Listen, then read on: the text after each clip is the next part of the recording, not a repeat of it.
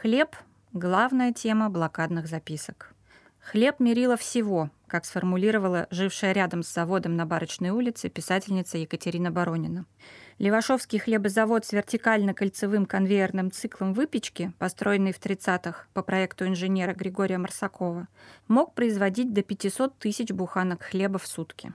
Он был одним из 13 хлебозаводов, которые продолжали работать в городе в период блокады.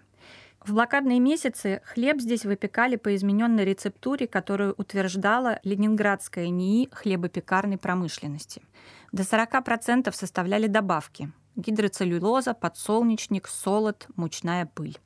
В декабре 41 и январе 42 года на заводе не было электричества, и рабочим, в основном это были женщины, приходилось вручную приводить механизмы в движение.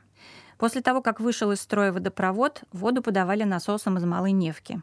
Но в самое тяжелое время в январе 42 года рабочим приходилось становиться в цепочку и передавать воду ведрами от реки.